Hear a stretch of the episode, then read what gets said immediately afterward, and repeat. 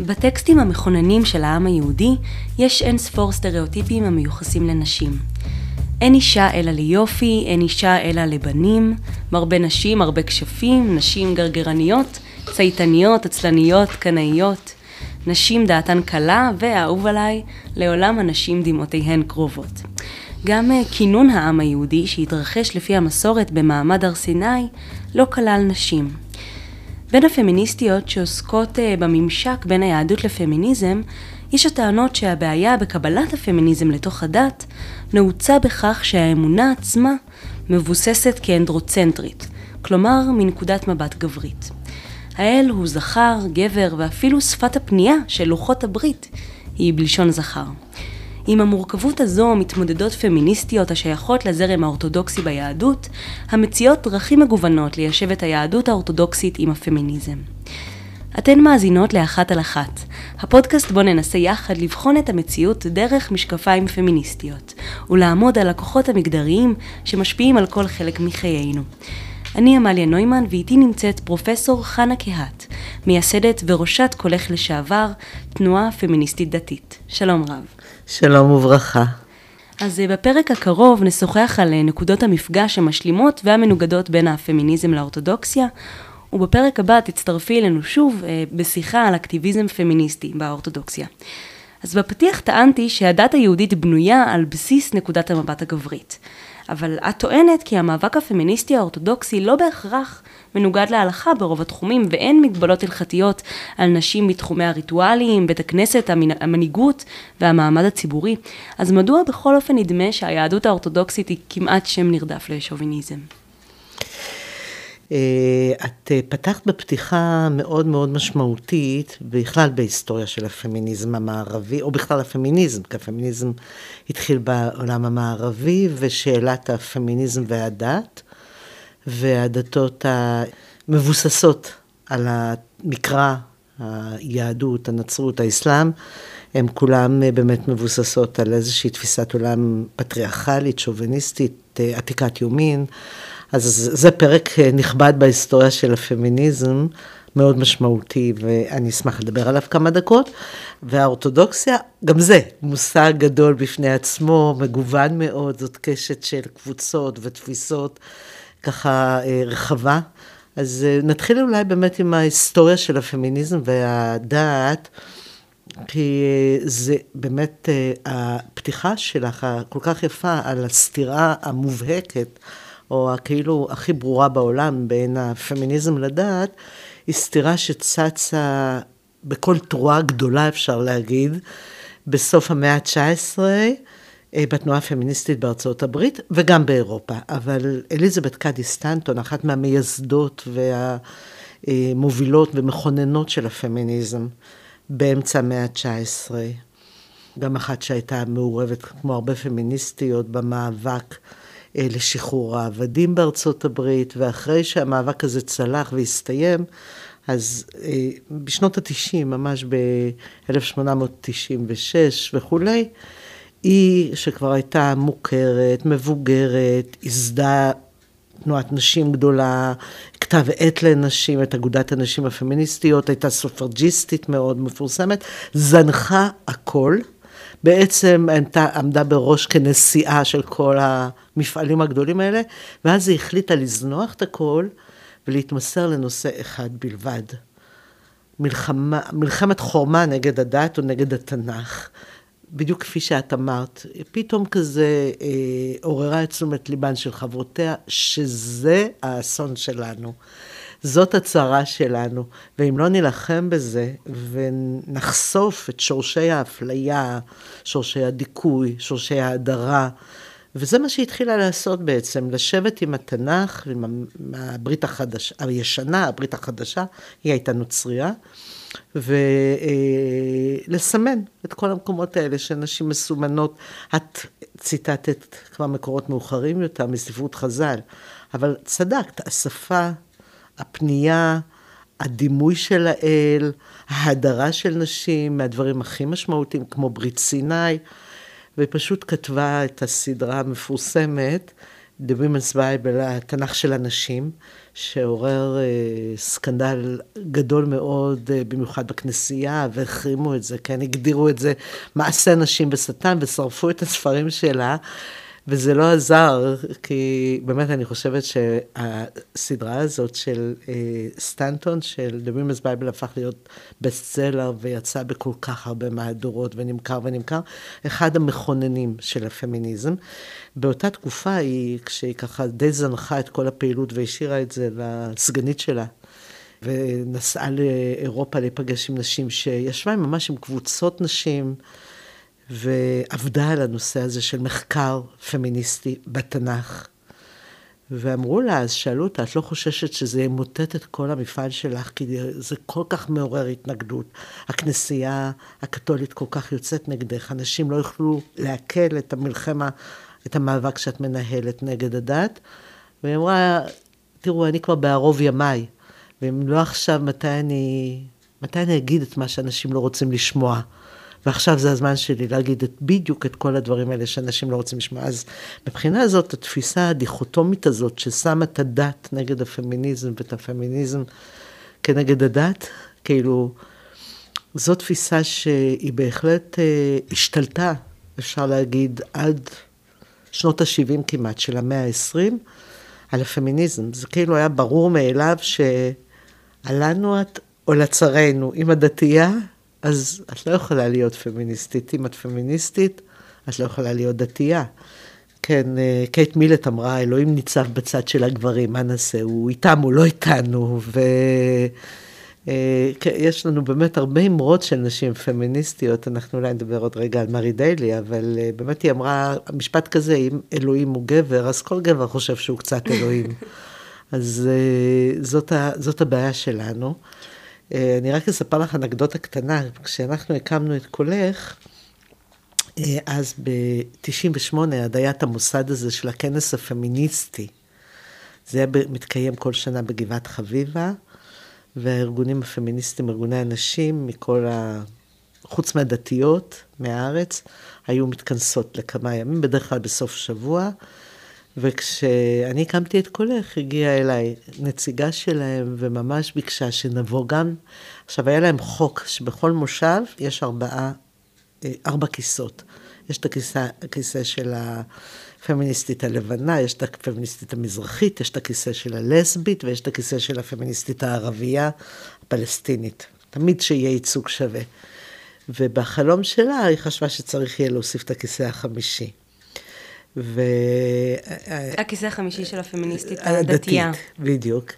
ואני ביקשתי, בהתחלה אמרתי לה, תראי, אי אפשר כי זה בשישי שבת ואנחנו שומרות שבת. אמרה, לא, לא, יש גם את חמישי, אז תגיעו בחמישי לפחות, חמישי בערב. אז ביקשתי מכמה, איזה עשר נשים, חברות כולך, ממש, רק התחלנו, נסעו לחמישי-שישי הזה, ובמוצאי שבת אני כזה מתקשרת לשאול איך היה, ואומרות לי, למה שלחת אותנו? היה נורא, נורא ואיום.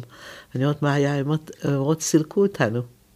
פשוט סילקו אותנו, וכשהזמינו מישהי מאיתנו לעלות לבמה, הייתה כזאת מחאה, ואמרו, אתן הצרה שלנו, וואי, אתן וואי. הבעיה, אז איך בכלל אתן מעיזות לבוא לפה? כאילו, הקהל היה כל כך שבוי בקונספט הזה, שהדת זה אויב, האויב הכי מסוכן של הפמיניזם. Mm-hmm. שלא, זה לא היה עניין אישי, אלא בכלל לראות אותן כמייצגות נשים דתיות, פשוט סילקו אותן מהכנס. וואי, זה נורא מוזר לחשוב על זה שהם... אבל זה היה ב-98. ב-98, כאילו, כן. זה, זה נשמע דבר מודרני לגמרי. כן, אבל עדיין... עדיין הייתה תפיסה, גם בחברה הדתית, שפמיניזם ודת זה, זה לא הולך ביחד. ואני זוכרת את עצמי בתור ילדה חרדית בבית יעקב, כשהרב עובדיה יוסף היה מגיע כל שנה להגיד לנו דבר תורה לקראת יום כיפור, כזה דרשה מעוררת לתשובה, ואנחנו כל התיכון, מאות בנות יושבות שם, והוא תמיד חוזר ואומר לנו, ורק דבר אחד תזכרו, תיזהרו מהתנועה לסחרור האישה. זאת הסכנה הכי גדולה בשבילכם. זה בטח מה ש... עכשיו אני חייבת ללכת לתנועת... אז אה, כן, התנועה לסחרור האישה, כך הוא בכוונה היה כן. מציג את זה, שזה יבלבל אתכם, יסחרר אתכם, הן הכי מסוכנות. כן. אה, בתור ילדה לא ידעתי על מה הוא מדבר בכלל, אבל זה איכשהו נחרט, כי הוא באמת תמיד חזר על זה.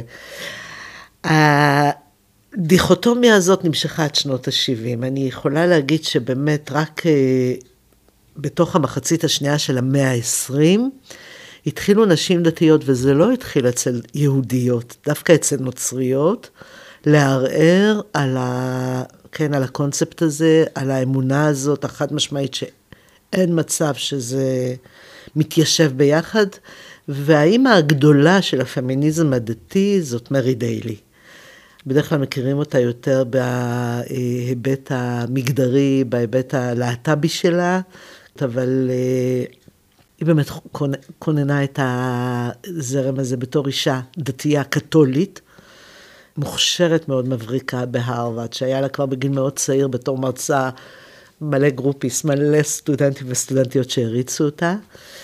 בגלל שהיא הייתה גם קתולית והיא חקרה את הדת והיא כתבה על הדת והיא פרסמה ספר אה, לקראת שנות ה-70 על הקתוליות, אז הזמינו אותה. אה, בשנת 71 זה קרה לדעתי, אם אני מדייקת, אני חושבת, ב-1971, הזמינו אותה בכנסייה הגדולה בהרווארד אה, לבוא ולשאת את הדרשה ביום ראשון במיסה, וזה היה באמת מאוד מיוחד ויוצא דופן שאישה תעשה את זה. והיא אה, עשתה את זה, ובתוך הדברים שלה היא קמה ודיברה עד כמה הדת הקתולית, הפזמונים, ה, אה, כן, התפילות, משפילות, פוגעות ושוברות את רוחנו כנשים.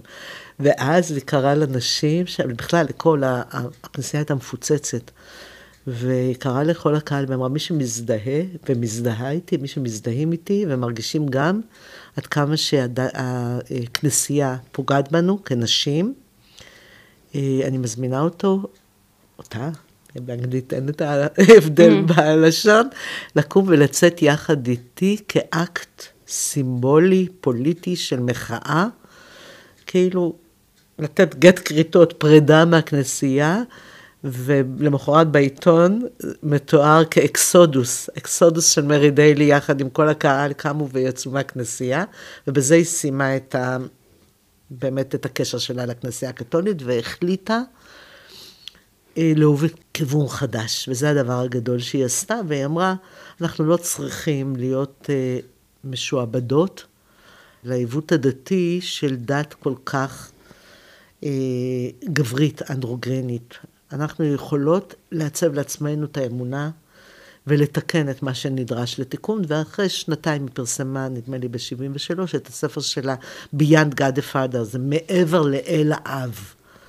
והיא אמרה, אנחנו, אם היינו אנחנו בהיסטוריה מדברות את הדת ואת האמונה, אז זאת הייתה אלה, אימא גדולה, וכל התפיסה התיאולוגית הייתה שונה, כל התפיסה הדתית הייתה שונה, אבל אני לא רוצה לוותר על האמונה על המטאפיזיות, על הדתיות שאני מאוד מאמינה בה. והיא בעצם התחילה את הדרך של פמיניזם דתי, או תיאולוגיות פמיניסטיות, מה שקראו לעצמם תיאוגניות, את, כן, קראו לזה תנועת האלה, ובעצם ניסתה להוביל קו בספר הזה, ואחר כך באמת בקבוצות ובעשייה הציבורית שלה, של עיצוב תיאולוגיה פמיניסטית, או עיצוב פמיניזם דתי, אם תרצי, ו... וזה הבסיס. ההשפעה של הדתי חרגה היום הרבה מעבר לפמיניזם, כי אני חושבת שכל הרוחניות החדשה, ניו אג' מאוד מאוד הושפע, כן, כל תנועת האלה וההוויה, כי התפיסות התיאולוגיות של האלה, או אלוהימה, אם mm-hmm. תרצי, אה, הן אה, יוצרות אה, חוויה רוחנית אחרת. הדגש הוא הרבה יותר על הנוכחות, האימננטיות של האלוהות, mm-hmm. על ההוויה כאלוהות, על ההתחברות, על הקשר, על הצד המזין, הצד הנוכח, ולא על החוק והטרנסדנטיות, או המרחק הגדול שהדת הגברית, הזכרית, יצרה. לא החוק הוא המכונן, אלא באמת ההוויה. ומבחינה זאת היא באמת אה, הכניסה שפה חדשה, תפיסה חדשה שהשפיעה מאוד מאוד על נשים דתיות, כי דת זה בעצם להיוולד לתוך מציאות מסוימת של אמונות, של קהילה, של תרבות, של פולקלור, של אורח חיים, של הוואי, של משפחה. זאת אומרת, דת זה באמת משהו הרבה הרבה יותר מקיף. ו...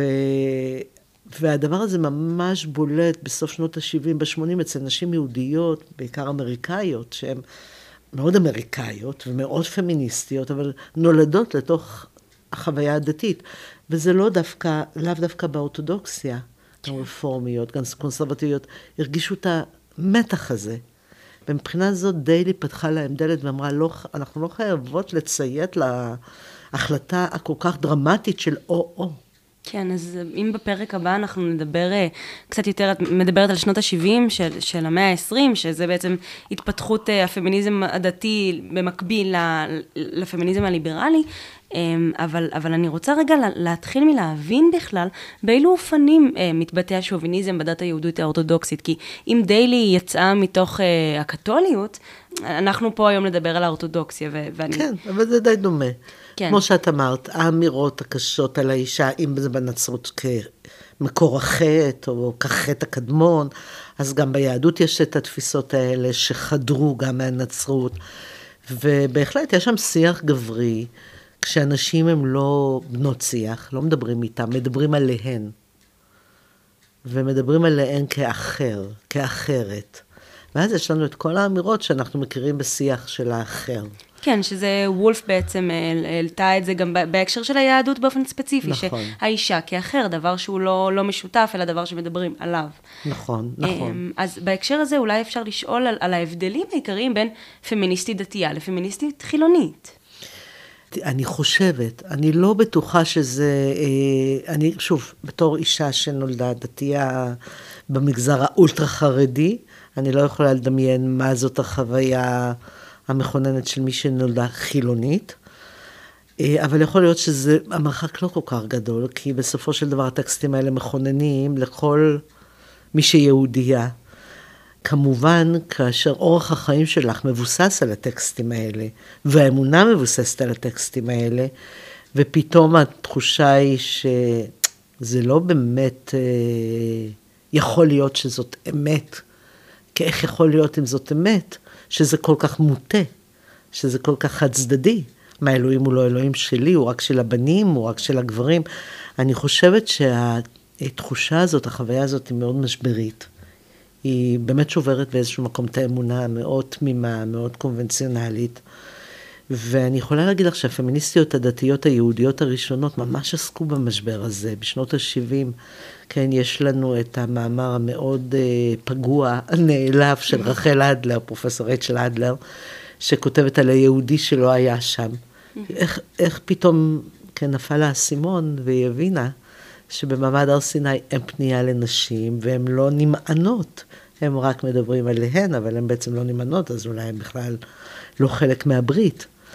ואיך אה, ג'ודי פלסקו, שוב פרופסור לתלמוד היום, היא כותבת על המשבר בזהות, כן? אידנטיטי, כן, in conflict, אני, איך, אני, איך אני מיישבת את היותי יהודייה, דתייה ופמיניסטית, זה, ההרגשה הייתה של בלבול מאוד מאוד גדול, מאמרים מתפרסמים של תחושה איך אפשר ליישב את זה ואיך אפשר לחיות כך, וממש אפשר לקרוא באותם ימים מאמרים מאוד מאוד נבוכים, כן. הייתה מישהי שכתבה אז סינתיה עוזיק, שהיא בעצם אמרה, אז בואו, כן, מאמר שלם שאומר, אז מה השאלה שלנו? כן, מה השאלה הכי חשובה? האם זו באמת השאלה התיאולוגית או השאלה הפרקטית, ההלכתית? איפה אנחנו? כאילו, באמת אנחנו מוצאים את הבלבול הזה, אבל לאט לאט את הדרך של אה, לבחור מחדש, די דומה למרי דיילי, לעצב מחדש, אה, להגדיר לעצמנו את ה... את ה כאילו לא לעשות את ההכרעה האכזרית, הדיכוטומית, ולהגיד, אוקיי, אם אני פמיניסטית, אני חייבת להשאיר מאחוריי את הכל. כן. את הזהות הדתית, את הזהות הקהילתית, את השייכות המשפחתית, את כל התרבות שלי, את הערכים שלי. לא רוצה, לא חייבת, לא מוכנה. זאת כן אה, גישה שהיא די כפייתית והיא לא, לא נכונה לי. כן, יכול להיות שבתנ"ך עצמו יש איזושהי הזמנה לפרוץ את הדיכוטומיות הזאת, אפילו ממש בהתחלה, בכך שיש שני סיפורי בריאה, אחד שהוא אנדרוצנטרי מנקודת מבט גברית, שלפיו האישה נבראה מצל האדם, ובריאה אחרת שהיא שוויונית יותר, זכר ונקבה ברא אותם. נהדר. גם, גם הדמות של לילית, שהיא האישה הראשונה, או אשתו של האדם הראשון, היא נלחמה על הזכויות שלה, את מביאה ציטוט שהיא אומרת, שנינו שוויון לפי ששנינו מאדמה. כן, יש פה הזמנה אולי לפמיניסטיות לפרש את זה מחדש, אבל, אבל אני מניחה שיש סיפור בריאה שהוא יותר דומיננטי כן, בחינוך. כן, את ממש ממש מכוונת ל... אה, אני, מה שאני קוראת הדרך השנייה שהובילה לפמיניזם הדתי. אם הזכרתי את התיאולוגיות, התיאוגניות, את מרי דלי, הרי החוקרות מקרא פמיניסטיות, חלקן גם דתיות, הביאו גם כן לשינוי הזה, ומה שאת אמרת ממש נכון, כי שורה של אה, חוקרות מקרא שהתלבשו על זה, פשוט התלבשו, ואז רגע אמרו, זה בכלל לא נכון מה שאמרו לנו כל השנים. כן, למשל, להצביע על שני הסיפורים, לחשוב רגע בצורה היסטוריוסופית ולהגיד, רגע, הפרק הראשון ששם כהנחת יסוד שוויון, בעידן כל כך פטריארכלי, מיזוגני, הוא פרק חתרני, הוא בכלל פרק אה, שמקדים את זמנו. להגיד בצלם אלוהים ברא את הזכר ואת הנקבה, ששניהם שווים, זה נוגד את כל מה שאנחנו רואים מסביבנו היום, במאה ה-20 עדיין, שלא מתייחסים אלינו כסובייקט, כצלם אלוהים, אלא כאובייקט מיני או משהו כזה. זאת אומרת, בעצם החוקרות הפמיניסטיות בתנ"ך, הם היו איזשהו זרם נוסף, או כיוון נוסף, דרך נוספת, לפרוץ את הטאבו הזה, שלא יכול להיות שהדת תהיה פמיניסטית. והמחקר אה, הפמיניסטי המקראי, פרשנות פמיניסטית, ככה התחיל לצמוח מאז, משנות ה-70 גם כן, במקביל, בצורה יוצאת מן הכלל, זאת אומרת, זה באמת, וזה עולם אה, שוקק חיים, כל הזמן יוצאים ספרים ומאמרים. הקריאה הפמיניסטית היא כל כך מרעננת וחדשה. טריבל הגדירה את זה במילה המקצועית הזאת, דה-פטריארכליזציה. היא אומרת, בתנ"ך אפשר לראות קול חתרני כמעט לכל אורכו, שעושה הפוך על הפוך. יש לנו קול בסאבטקסט, ב, ב, ב, כמו שאת הזכרת עכשיו את הפרק הראשון, אבל גם בפרק השני היא עושה את זה. וגם בעצם זה שמגדירים את הפטריארכיה כקללה. Mm-hmm. שאלוהים קילל את האישה בזה שהוא ימשול בך. זאת אומרת, בעולם, כן, עתיק, שזאת האידאה, לקום ולהגיד, זאת קללה. Mm-hmm. זאת אמירה חתרנית, אז בעצם מה שטריבל ניסתה לעשות, להראות באמת לאורך המקרא, את הקול החתרני הזה שיוצא נגד המציאות. בעת העתיקה כבר, יוצא נגד המציאות ואומר, זה לא בסדר. ומשמיע בכל זאת את הדיכוי, אבל זה, זה לא הקול הדומיננטי, זה לא הקול הגלוי. הקול הגלוי, כמו שאת אמרת, הוא זכרי, הוא גברי, הוא בהחלט אנדרוצנטרי לגמרי, אבל המחקר הפמיניסטי באמת מתחבר ל... לקריאה החתרנית, וזאת הביקורת הפמיניסטית. בניגוד לאליזבת קדי סטנטון, כן, מה שטריבל אומרת, היא קראה, היא קראה את הטקסט, היא קראה כן. את הקריאה הפשוטה. כן, ובפשט הכתובים היא צודקת, אבל כששמים לב ומקשיבים, שומעים באמת קולות שמזמינים למרי, כן, להתנגדות. החתרנות אפשר גם לקרוא אותה בפשט, אבל אני אביא דוגמה שהבאת אה, בספרך אה, פמיניזם ויהדות, ש... ש... בהקשר של אה, קיום מצוות, כלומר כחילונית, לי, לי קיום המצוות נראה כעול. אבל היחס היהודי לקיום המצוות הוא, הוא של ברכה ושל זכות, ו, ועל כן גברים אומרים, ברוך שלא עשני אישה, אבל, כי, כי אישה לא מקיימת מצוות, אבל, אבל יש טענה שאפשר לראות בה כמעט פמיניסטית או, או חתרנית של הרש"ר הירש, שאומר שהמצוות נועדו לאפשר לאדם מצפן מוסרי. ולאישה יש אמות מוסר מפותחות משל גבר, ועל כן היא לא צריכה לקיים מצוות. אז בפרשנות הזאת יש חתרנות שהיא לא רק שלילית, היא גם חיובית. אמ, זו גישה שהיא מקובלת בכלל ב... כן, אני, אני עושה הבחנה בין גישה ביקורתית, שאומרת, אה, כן, חכמים חשבו שנשים אה, הפסידו, הן דומות יותר לעבדים. היא לא נתפסה כאידיאל, אלא כמסכנה. אז היא צריכה, כן, אה, כמו שאחר כך פרשני התלמוד אומרים, כמו מישהו שאומר על מישהו שמת, ברוך דיין אמת. זאת אומרת, היא משלימה עם המדע הנחות, אז הרב הירש בא ועושה איזושהי אידיאליזציה. זה, בעיניי זאת גישה אפולוגטית. פתאום המצוות הן לא פריבילגיה, אלא באות לרסן את האדם, לייסר את הגבר שהוא מאוד יצרי, ועם כל מיני הנחות יסוד מהותניות על האישה. נשים פמיניסטיות פחות אוהבות את זה. Mm-hmm. גם הן לא אוהבות את התפיסה המהותנית שאומרת אישה היא כזאת וגבר הוא כזה, ולכן אישה לא צריכה את זה וגבר צריך את זה, והתפיסה המהותנית היא עלולה לגזור על האישה כל מיני סטריאוטיפים, אה, הנחות יסוד שיקבעו את גורלה בלי שהיא תבחר, כי כבר הכריעו בשבילה מי היא ומה היא, וגם האפולוגטיקה לא כל כך עומדת במבחן. כי את חוזרת לדברי חכמים, ואת רואה שהם באמת כן התהדרו עם המצוות, וכן ראו בזה פריבילגיה, וזה כן הקנה להם מקום במרחב הציבורי, ומקום בפולחן הדתי, ו- וזה הפך אותם הרבה יותר מזוהים, והרבה יותר אה, מוערכים. כן, כשאת מדברת על פרשנות אפולוגטית, אה, אז אולי כדאי שתסבירי למה את מתכוונת. אה, מצטדקת. אפולוגטיות זה הצטדקות. Mm-hmm. כן, אה, באה להצדיק את היהדות ולהגיד, לא, לא, לא, היא לא כל כך שוביניסטית, mm-hmm. הדת היא לא שוביניסטית. הגישה הפמיניסטית היא גישה שאומרת, כן, היא שוביניסטית, ובכל זאת אנחנו ממקום ביקורתי ננהל דיאלוג, ננהל שיח, וננסה לתקן את מה שנדרש לתקן. הגישה האפולוגטית, היא לא כל כך מאפשרת תיקון, כי אם היא מצדיקה את המצב הקיים, אז לפעמים היא מאפשרת כשיש הכרה באפליה, אבל לפעמים היא פשוט מטייחת, סליחה על הביטוי, mm-hmm. את האפליה. כן, אז, אז בפנייה אל הטקסטים המכוננים של העם היהודי, הפמיניסטיות האורתודוקסיות מבקרות את הגישות השוביניסטיות בדרכים שונות. אז את, את הסברת באמת שיש גישה ביקורתית ששוללת את אפשרות היישום של ההלכה בחיי היומיום. גישה שנייה שמרחיבה את הפרשנויות הקלאסיות, מעוררת קולות הקיימים בטקסט, אבל שהם הושתקו אה, על ידי הפטריארכיה לאורך השנים, וגישה שלישית שמטמיעה ערכים מודרניים בהלכה ומציעה איזושהי קריאה מחודשת. אז את חושבת שיש גישה שהיא יותר משמעותית מאחרת בקריאת הטקסטים אה, בזרם האורתודוקסי? תראי, אז עכשיו את מובילה אותנו כבר להגדיר את האורתודוקסיה. Mm-hmm. ובלי... אולי שווה להגדיר את האורתודוקסיה כן, בשביל כן, ה... כן, כן, כי בואי נעשה הבחנה מאוד מאוד גסה בין שלוש קבוצות, mm-hmm. בסדר?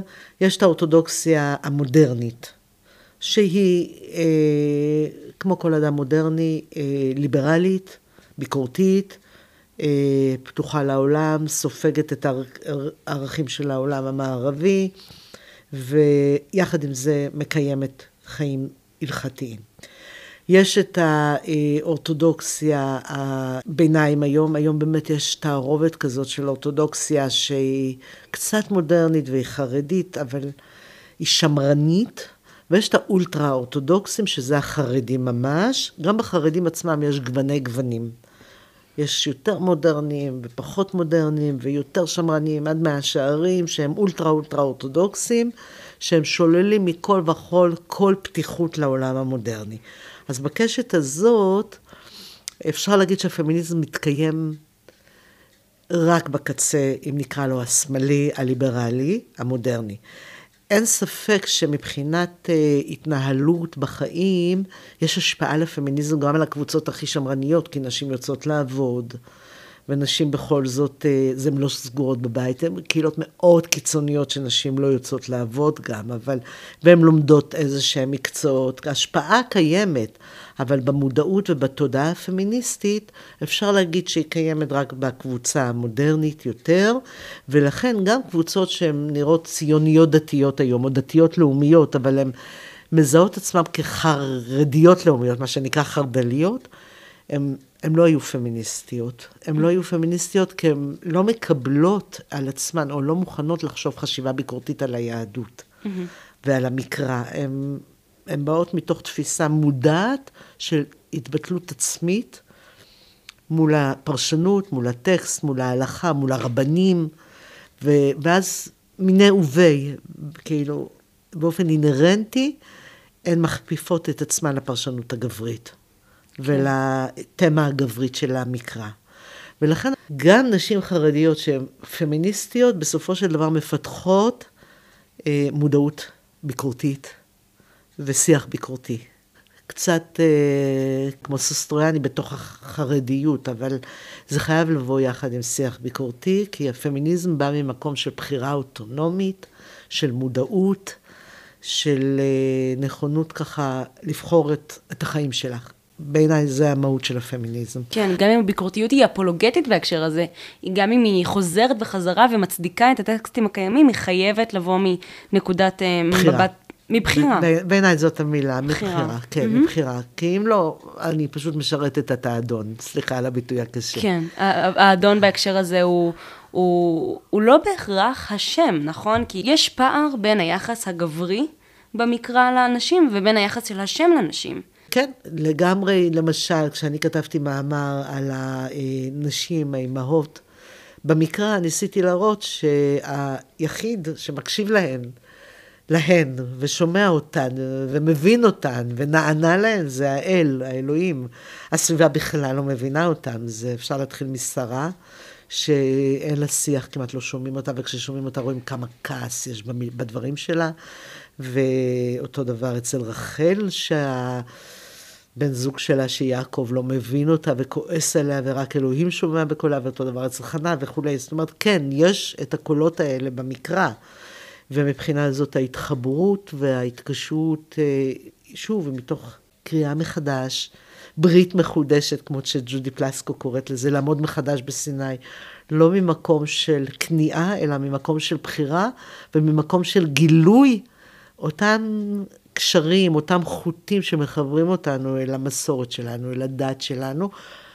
כן, כמי שמשלימות עם זה, או יודעות, או מודעות לזה, שאלפי שנים היינו מודרות כמו בכל העולם, בכל התרבויות, ב- בכל הדתות, כן, אה, בגלל העולם הכל כך פטריארכלי, היינו בשוליים. ואנחנו בוחרות היום לבוא ממקום חדש, לא בגלל מה שהיה, אלא למרות מה שהיה. כן, אבל לי נדמה שלי כחילונית, שבאמת, באמת כן. אין, לי, אין לי את הכלים הראשונים בכלל כדי להבין מה, מה זאת החוויה של ילדה שגדלה בחינוך הדתי או החרדי, למה כשאת סוף כל סוף מצליחה להשתחרר מן התודעה הכוזבת שהפנימה את הפטריארכיה, למה להישאר בזרם האורתודוקסי, שהוא, שהוא בעצם לא מצליח לקבל את הרעיונות הביקורתיים שאת מביאה? כן, אה, זה לא מדויק, שוב, אני אומרת לך, תלוי באיזה קבוצה. אני מרגישה, אני חושבת, אה, אני יכולה גם להגיד, שמאז שהקמתי את קולך והתחלנו בכלל לדבר פמיניזם, הפמיניזם הייתה מילה גסה באורתודוקסיה. סחרור האישה.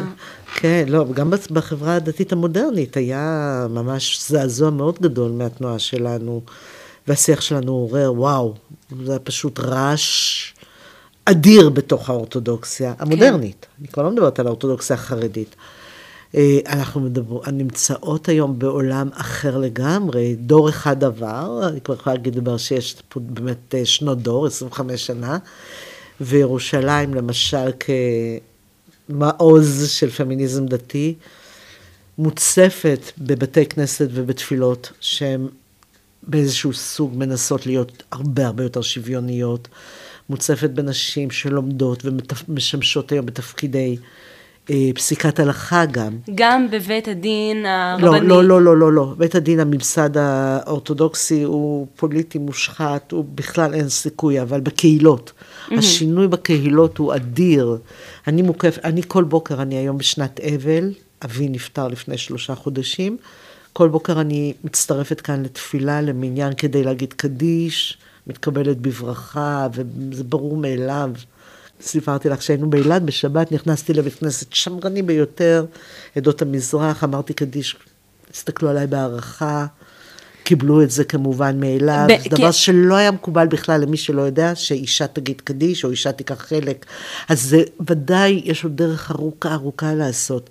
אבל לילדות בקהילות שלנו גדלות בחוויה שוויונית מאוד שונה משלנו. ברור שיש להן בת מצווה והן עולות לתורה וקוראות בתורה. וזוכות אה, ללמוד תלמוד ולוקחות חלק מאוד מאוד פעיל בפולחן הדתי, זה, בכל, בכל המצוות שהם רצו, הם, כל אחת יכולה לעשות מה שהיא רוצה באופן דרמטי שונה. אז זה לא, במאה שערים לא תמצאי את זה, אבל בוודאי בקהילות אה, ציוניות דתיות על כל הקשת. על כל הקשת. אני יכולה להגיד לך שגם בקהילות היותר שמרניות מהציונות הדתית, התקשר אליי רב לפני שבוע, כדי לבדוק שאכן מה שאמרתי בהספד הלוי, שהוא אמר שזה לגמרי לגיטימי מבחינה הלכתית, שאישה תעשה הכל ותקרא בתורה ותעלה לתורה. והוא אמר, מה אני אעשה, הנכדה שלי רוצה לקרוא בתורה, ואני לא הייתי מסכים לזה בחיים, אבל זאת נכדה, ואחרי ששמעתי שאביך, אבי היה רב מאוד גדול, חרדי, אבל מאוד מאוד אה, שונה ואחר וביקורתי ופתוח, ומבחינת הלכתית הוא לא ראה שום בעיה בכל מה שאנחנו רוצות לעשות. אז אני, אז פעמיים הוא התקשר אליי, להיות בטוח שהוא יכול להשתתף בטקס כזה, כי בשבילו זה היה ממש לעבור גשר, אבל זאת הנכדה שלו.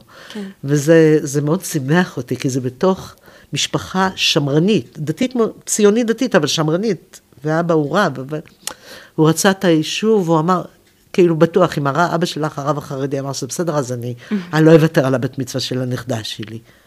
אבל זה מה שקורה בחברה הדתית, אז כך שהאורתודוקסיה משתנה, האורתודוקסיה המודרנית משתנה, וזה מחלחל לחברה החרדית. יש לנו, יש לי היום קשר הדוק מאוד עם קבוצות פמיני, אה, פמיניסטיות חרדיות, שמובילות שינויים בדרך שלהם, באופן שונה, אבל קבוצות פתאום של נשים חרדיות שלומדות גמרא, במחתרת. אה, זה זז מאוד מאוד מאוד. כל מה שלא קשור לממסד הרבני, במיוחד הרשמי השלטוני במדינה, יש, יש אה, באמת תנועה גדולה. אה, ואני רוצה לחזור לשאלה שלך, למה לא לעזוב את האורתודוקסיה? כי כמו שאמרתי לך מקודם, זה, זה שני דברים. קודם כל, באמת, זאת הקהילה, זאת המשפחה, זה האורח חיים, זאת האמונה. זה הרבה מעבר ל...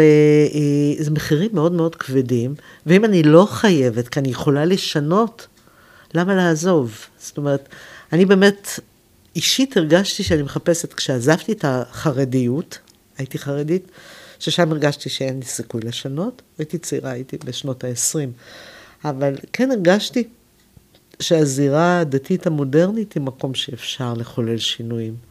אפשר לעשות תיקונים, ואני מרגישה גם היום שזה מקום, זה באמת גורם אחד. אה, והגורם השני, שאני כן חושבת שיש ערך מאוד גדול להלכה, יחד עם הביקורתיות, יחד עם נכונות אה, לעמוד מולה בבחירה.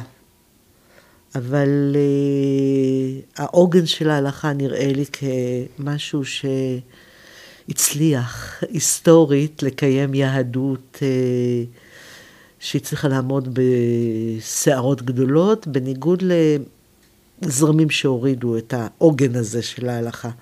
אז מבחינת העם היהודי, אני כן מאמינה שלהלכה יש כוח גדול. שוב, לא בצורה שהיא נראית היום, לא בצורה העממית שלה, המעוותת הרבה פעמים, כשבאמת, אה, לא רק שזה לא הלכה, אלא שזה נגד הלכה, ואומרים שזאת הלכה.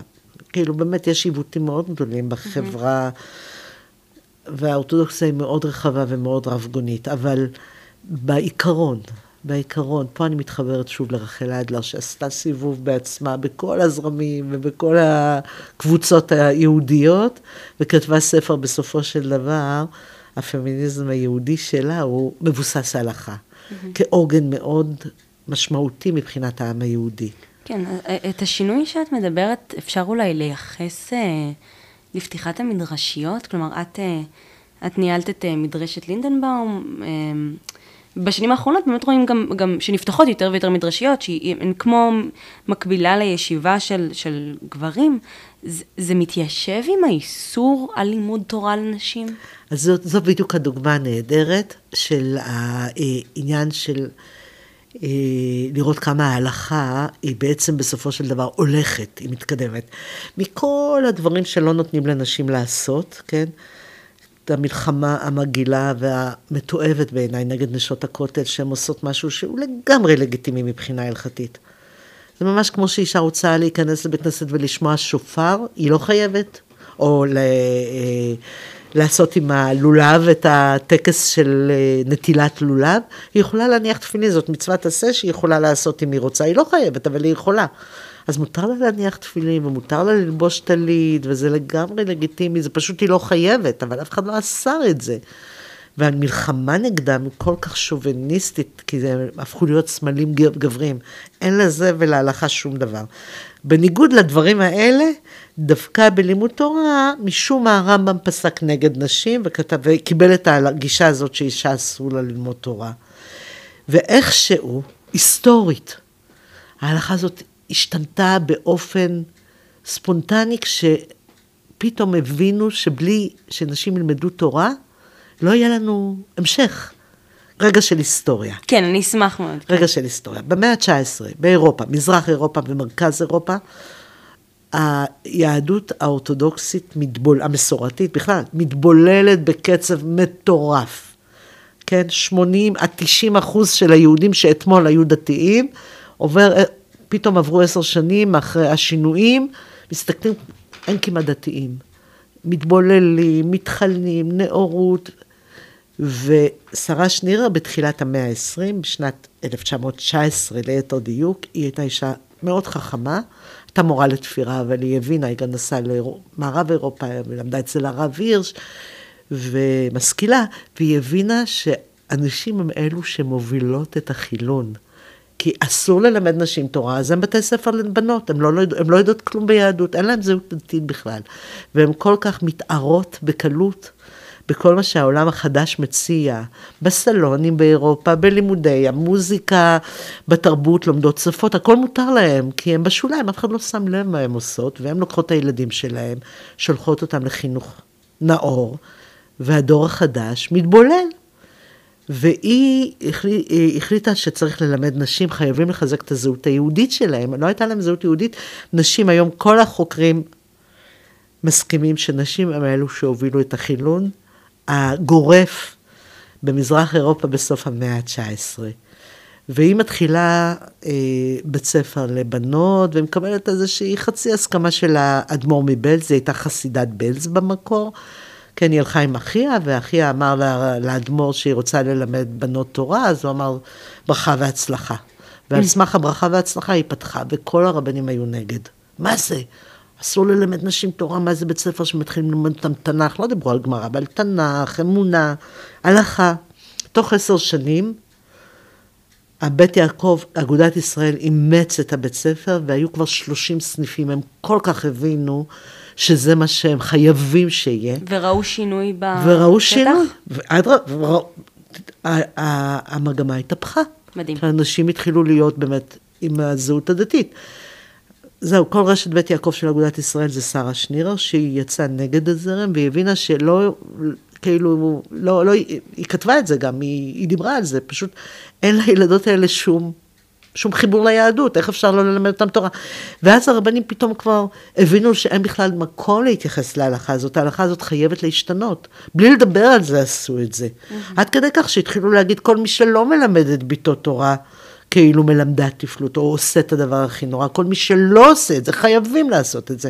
אז נכון שלא התחילו עם תלמוד, התחילו עם הלכה, התחילו עם תנ"ך, התחילו עם אמונה, עם מוסר, מסורת, אבל זהו, הקימו בתי ספר לבנות, וזה התחיל רק בשנות ה-20 בעקבות שרה שנירה. עד אז פשוט לא היו בכלל, בכלל בתי ספר לבנות, והיו חדרים לבנים מגיל שלוש. Mm-hmm. אז ההלכה הכי דרמטית, שאולי היחידה שהייתה מובהקת שאסור ללמד נשים תורה, השתנתה ככה באופן בלתי מודע אפילו, כי היא הייתה חייבת להשתנות. כן. מדהים. ובדברים האחרים הם פשוט עולים על בריקדות, כי זה פוגע באגו הגברי, זה הכל. כן, מדהים שבסופו של דבר לא משנה, לא משנה על איזה נושא נדבר, בסופו של דבר זה ייגמר באגו הגברי. זה, זה, זה, זה מדהים. אמ, אני מאוד מאוד מודה לך, פרופסור חנה קהת, אה, ובפרק הבא שוב תצטרפי אלינו ונדבר על אה, אקטיביזם פמיניסטי okay. אוקיי. ביהדות האורתודוקסית. תודה רבה. על עוד דבר.